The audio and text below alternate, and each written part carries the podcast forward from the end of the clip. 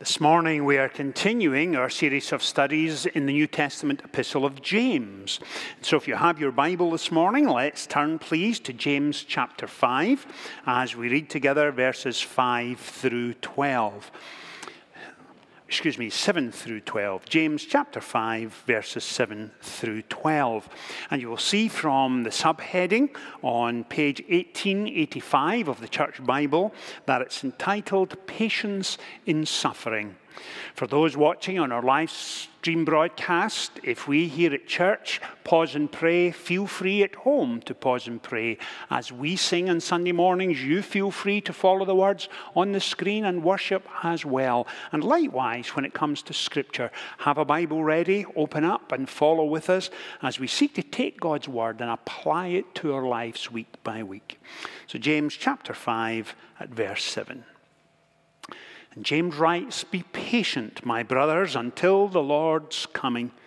See how the farmer waits for the land to yield its valuable crop, and how patient he is for the autumn spring rains.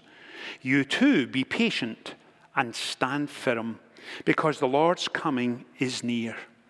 Don't grumble against each other, brothers, or you will be judged. The judge is standing at the door.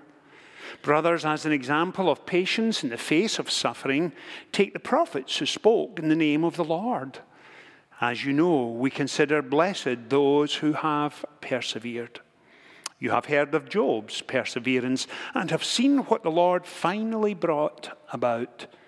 The Lord is full of compassion and mercy. Above all, my brothers, do not swear not by heaven or by earth or by anything else. Let your yes be yes, your no be no, or you will be condemned. Amen. And we trust that God will bless to us the reading of his holy word. We have, as most of you know, been steadily working our way through the Epistle of James, and we are coming almost towards the end of our studies in James.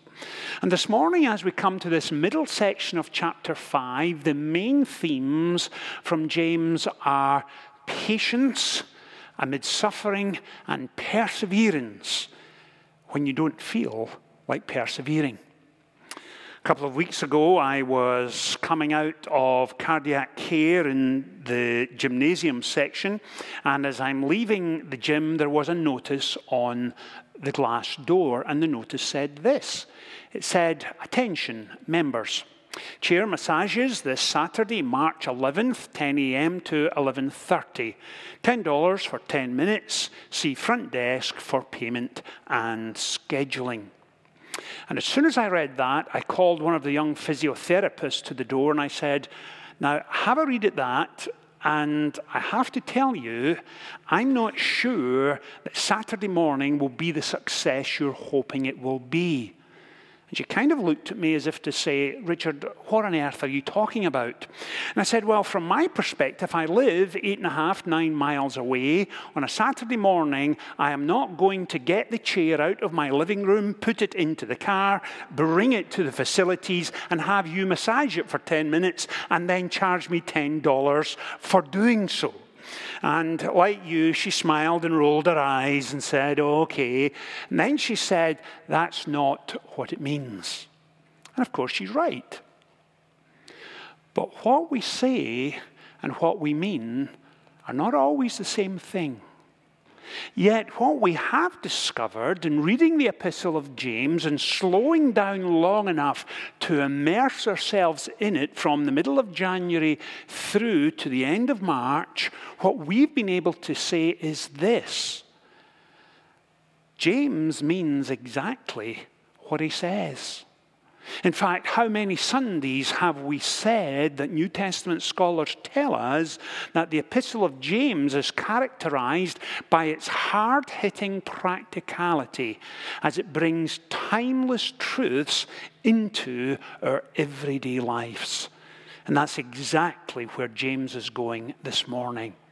Once again, he is being very practical. He is being hard hitting. He is being challenging. And he is challenging his readers to be growing and maturing in their faith. Hence, we've entitled this series Designed for Growth. Now, we know that the Epistle of James is what we would call a general epistle. In other words, it wasn't written to 1st and 2nd Corinthians, and we made that point in mid January when we started. And we also said neither was it written to an individual, to Timothy or Titus or Philemon. And so, general epistles are written to the wider Christian population to say, let me encourage you as you take these biblical principles, learn them, and then apply them, these timeless truths, to your everyday life. And that's exactly what we've seen in James. And that, in fact, is where he is taking us this morning. We've also said that James can take just under eight minutes to read the entire epistle from the first word to the last. But it's worth slowing down long enough, a little like looking at an antique and appreciating the craftsmanship and its age and its value and significance. And we've done exactly that with James. In fact, in that first Sunday together, you'll remember I mentioned the movie actor Denzel Washington. And in 2017, if you remember back to that first Sunday together, I said that Denzel had Denzel, as if I know him. I have no connection with Denzel Washington at all. In his uh, commencement address, this is what he said. He said, Dreams without goals are just dreams. Fulfill your goals to fulfill your dreams. Make your goals achievable. The gap between goals and achievements is determined by discipline and consistency. So let me ask you this morning, before we go any further and before we begin to immerse ourselves in James, how much have you grown in your faith during January and February and March this year? Over the last few weeks, as we've opened up James, studied it together, been challenged by James, been encouraged by him, being equipped by him, are you closer to Christ today than when we started some nine or ten weeks ago? Is your prayer life a time each day when you can't wait to enter his presence in prayer?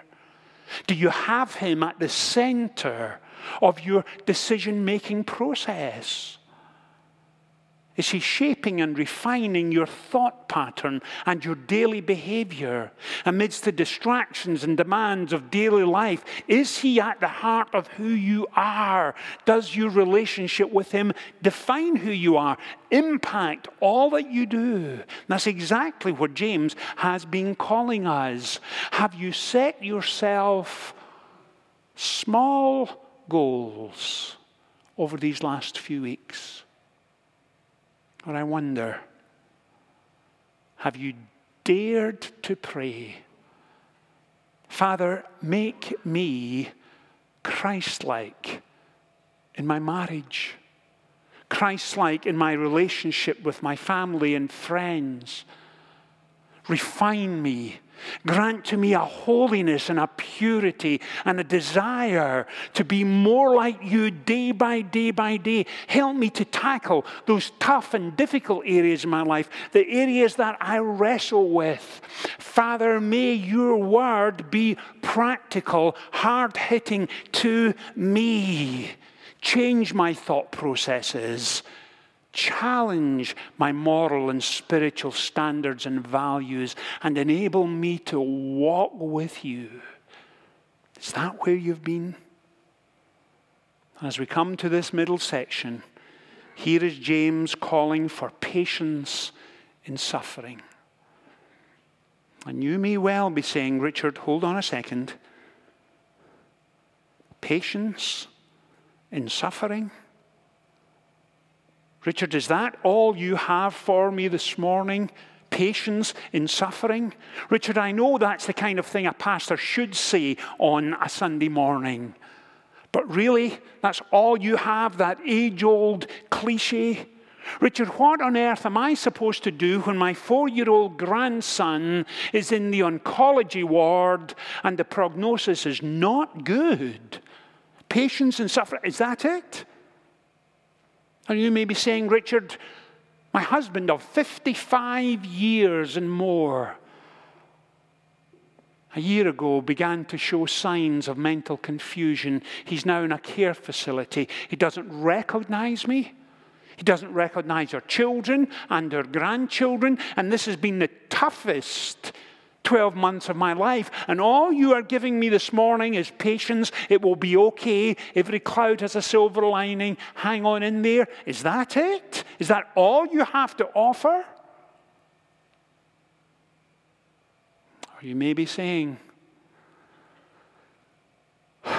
Richard, I'm in the middle of a nasty divorce.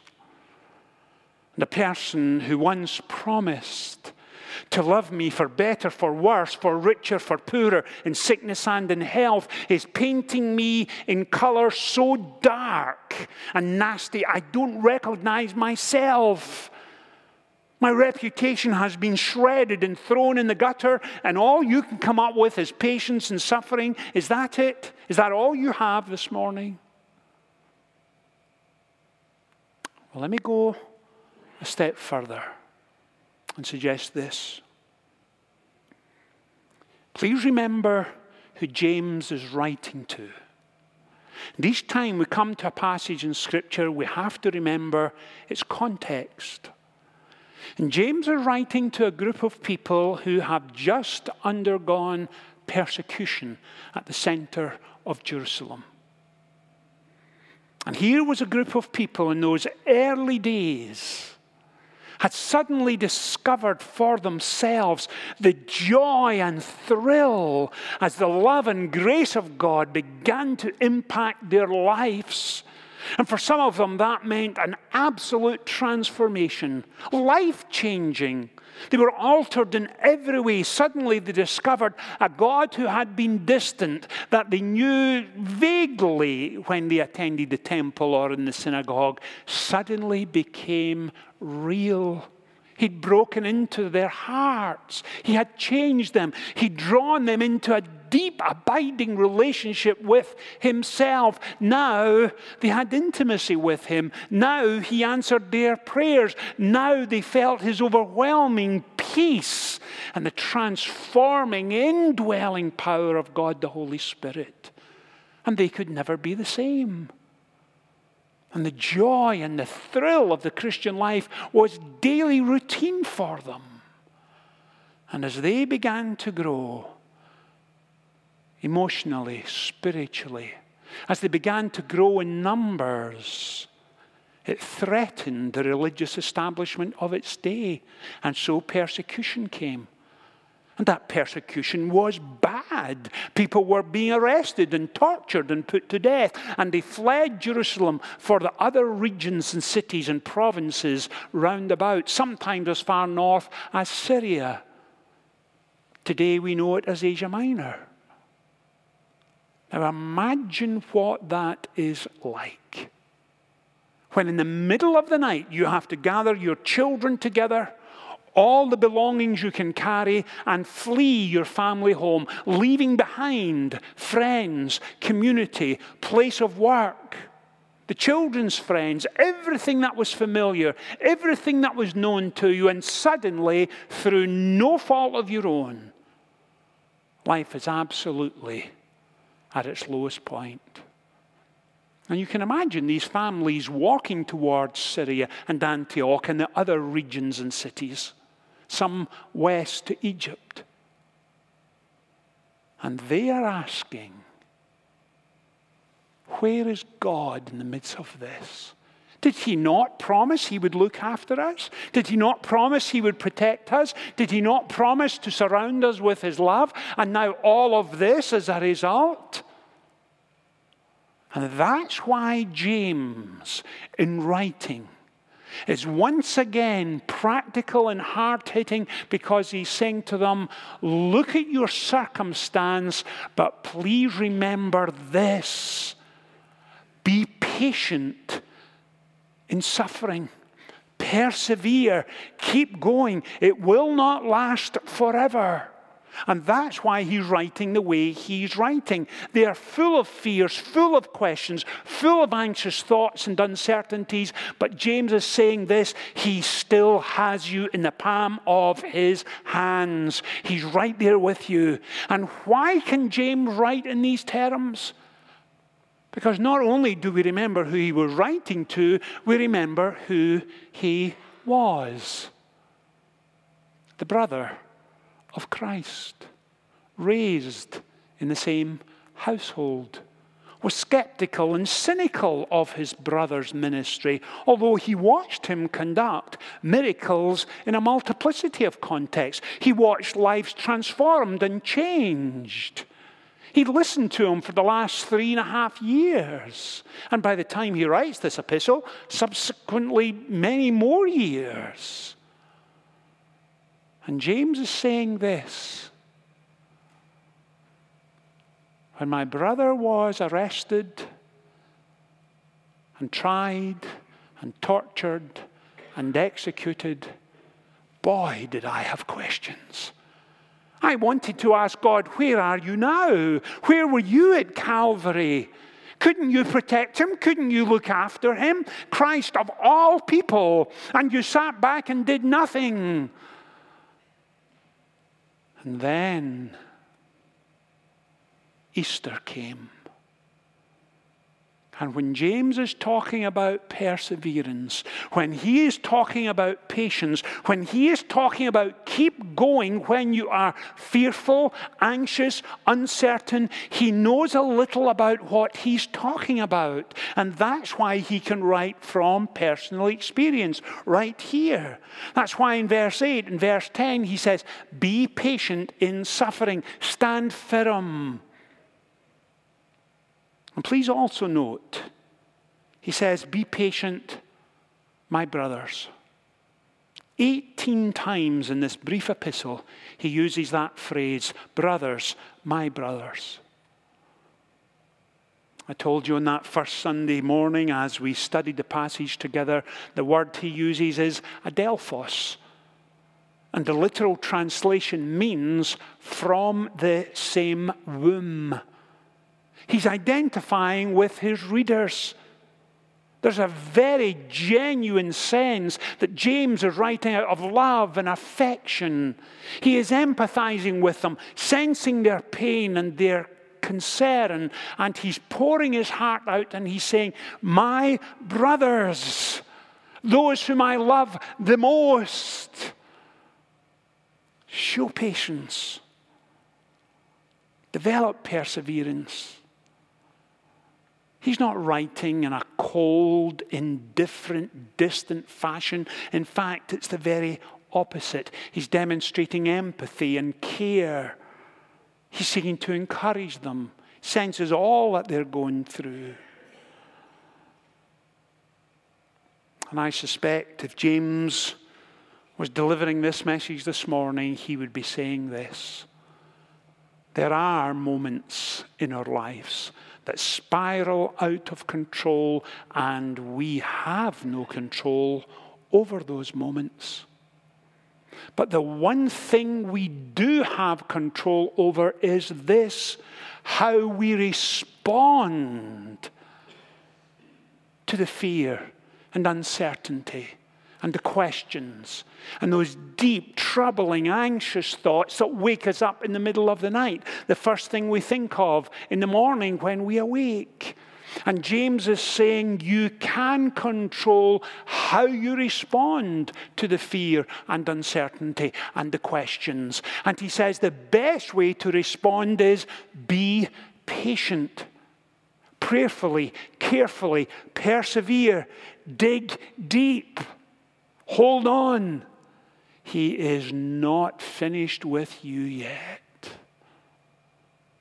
And notice what else James says. Verse 9, he says, verse 8, you too be patient and stand firm because the Lord's coming is near.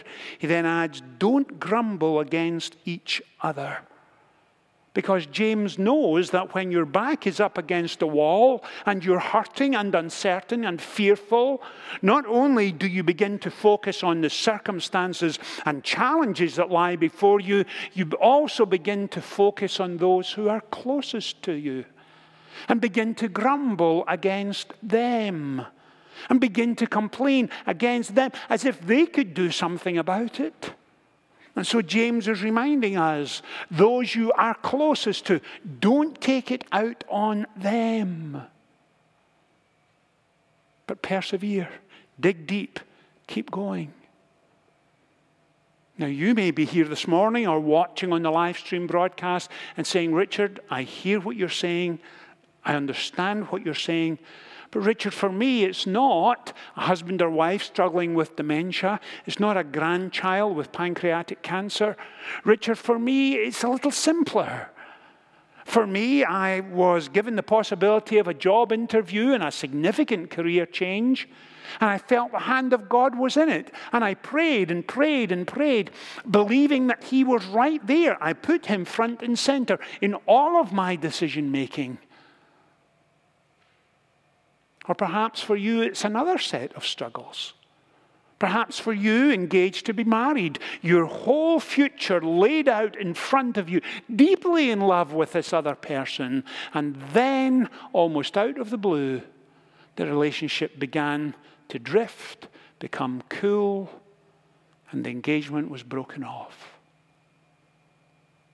And you're devastated, uncertain about the future fearful, tearful, heartbroken. What then? How do you respond then? Or maybe you're saying, Richard, I have never told anyone this before, but my husband and I have been trying for a family. I recently had a miscarriage and told no one. And all we did was weep. Richard, what do I do now? Well, allow me to say this that God often uses the circumstances in our lives to refine us and mold us and make us more Christ like. He enables us to persevere beyond we ever, what we ever thought we could. He grants to us patience, and in so doing, He strengthens us. And He creates within us a strength we never knew we had. Many years ago, almost 20 years ago now, I came across the following. I think we could describe it as a poem. And I shared it with you in the past, but it's been a long time, so let me share it again. When God wants to drill a man and thrill a man and skill a man, when God wants to mold a man to play the noblest part, when he yearns with all his heart to create so great and bold a man, that all the world might be amazed, watch his methods, watch his ways how he ruthlessly perfects those he royally elects, how he hammers and hurts them, and with mighty blows converts them into trial shapes of clay that only God understands while their saddened hearts are crying, and they lift beseeching hands, how he bends but never breaks, when their good he undertakes, how he uses whom he chooses, and with mighty acts induces them to try his splendor out. God knows what he's about.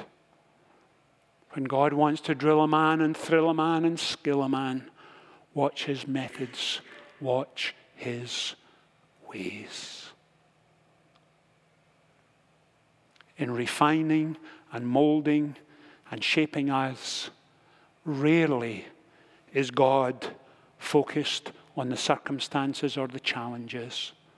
And how we've learned that from James week after week. More importantly, he's focused on you Does he care about what we're going through? Of course he cares. Of course he's right there with you. But he's more interested in you, who you are becoming, how you are developing, how you are growing in discipleship, how you are growing in prayer, how you are wrestling in the darkness and growing and maturing and becoming more Christ like and stronger and more faithful every day, modeling for others genuine faith.